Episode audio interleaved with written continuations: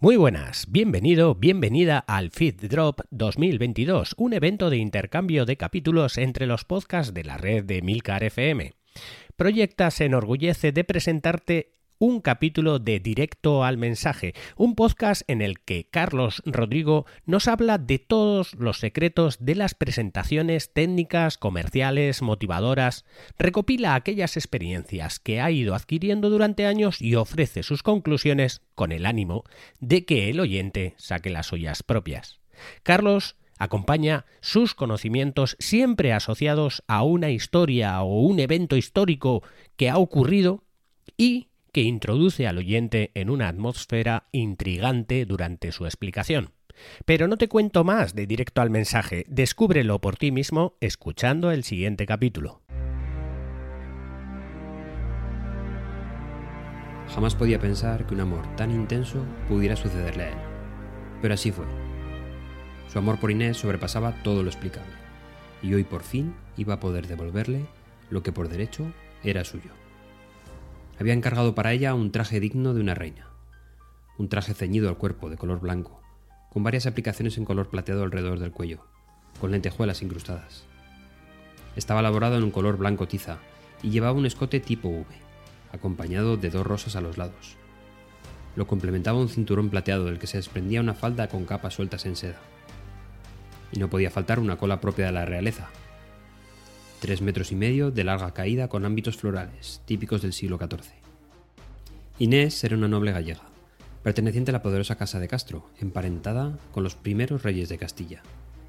Inés llegó a Coimbra como doncella de su prima Constanza, y allí enamoró a Pedro. Durante un total de 14 meses se organizó la ceremonia de coronación. Gran parte de la ornamentación y las decoraciones fueron gestionadas directamente por Pedro, que no quería dejar detalles sueltos. La ceremonia había sido ensayada casi una docena de veces. Todo estaba preparado, pero unas horas antes los nervios empezaron a aflorar. Las doncellas que tendrían que preparar a la futura reina simulaban encontrarse mal, y otras lloraban por los rincones del palacio. Lo que tendría que ser un ambiente festivo se estaba convirtiendo en una vaga tristeza que se respiraba en cada minuto de la cuenta atrás. La principal dama de honor se acercó a su rey, suplicándole que parase la ceremonia. No había forma de sostener ese sinsentido, y de rodillas le imploró su clemencia. Pero Pedro estaba firmemente decidido a continuar. Ordenó que Inés fuera llevada a sus aposentos y vestida según lo planeado. Y así se hizo, pues era la orden del rey. Inés de Castro fue engalanada, llevada al trono real y dispuesta presencialmente al respeto de toda la corte en la ceremonia de su coronación, seis años después de su muerte.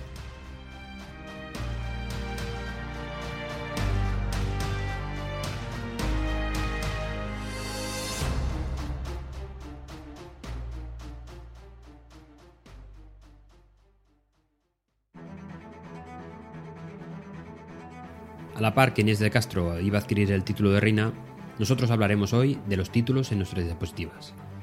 Un título de diapositiva es normalmente un punto introductorio al tema que se explica en esa diapositiva. Creo que este concepto lo tenemos todos. Pero sin embargo, hay dos aspectos que no consideramos habitualmente con lo que respecta a esos títulos. El primero es que el título, además de darle valor introductorio, podemos darle el valor de mensaje. ¿Por qué no darle el énfasis al mensaje contenido en tu diapositiva con un texto breve que transmita una conclusión inequívoca? La mayoría de la gente coloca los títulos en la parte superior de sus diapositivas.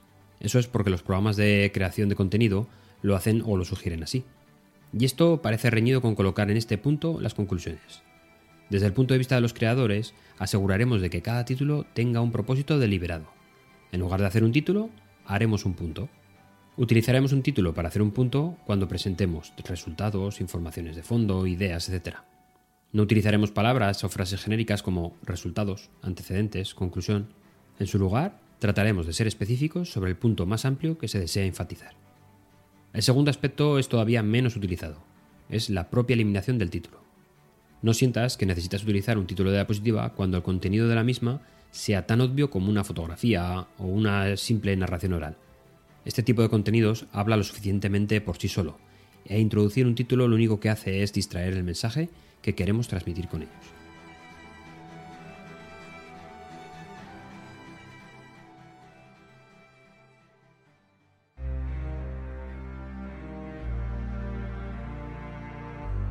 Inés de Castro pertenecía a la poderosa Casa de Castro, emparentada con los primeros reyes de Castilla, hija de Pedro Fernández de Castro.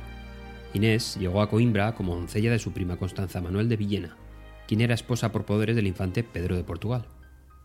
Al fallecer Constanza durante el parto de Fernando I de Portugal, Inés inició una relación con el infante Pedro, lo cual provocó el rechazo del rey Alfonso IV de Portugal y especialmente de la nobleza portuguesa. En total tendrían cuatro hijos considerados ilegítimos. En 1354, Alfonso IV se trasladó con su corte a Montemor e inició una conspiración junto a sus consejeros para desvincular a Inés de Castro de la corona, ante un inminente casamiento con Pedro, y la posible anexión de Portugal al reino de Castilla.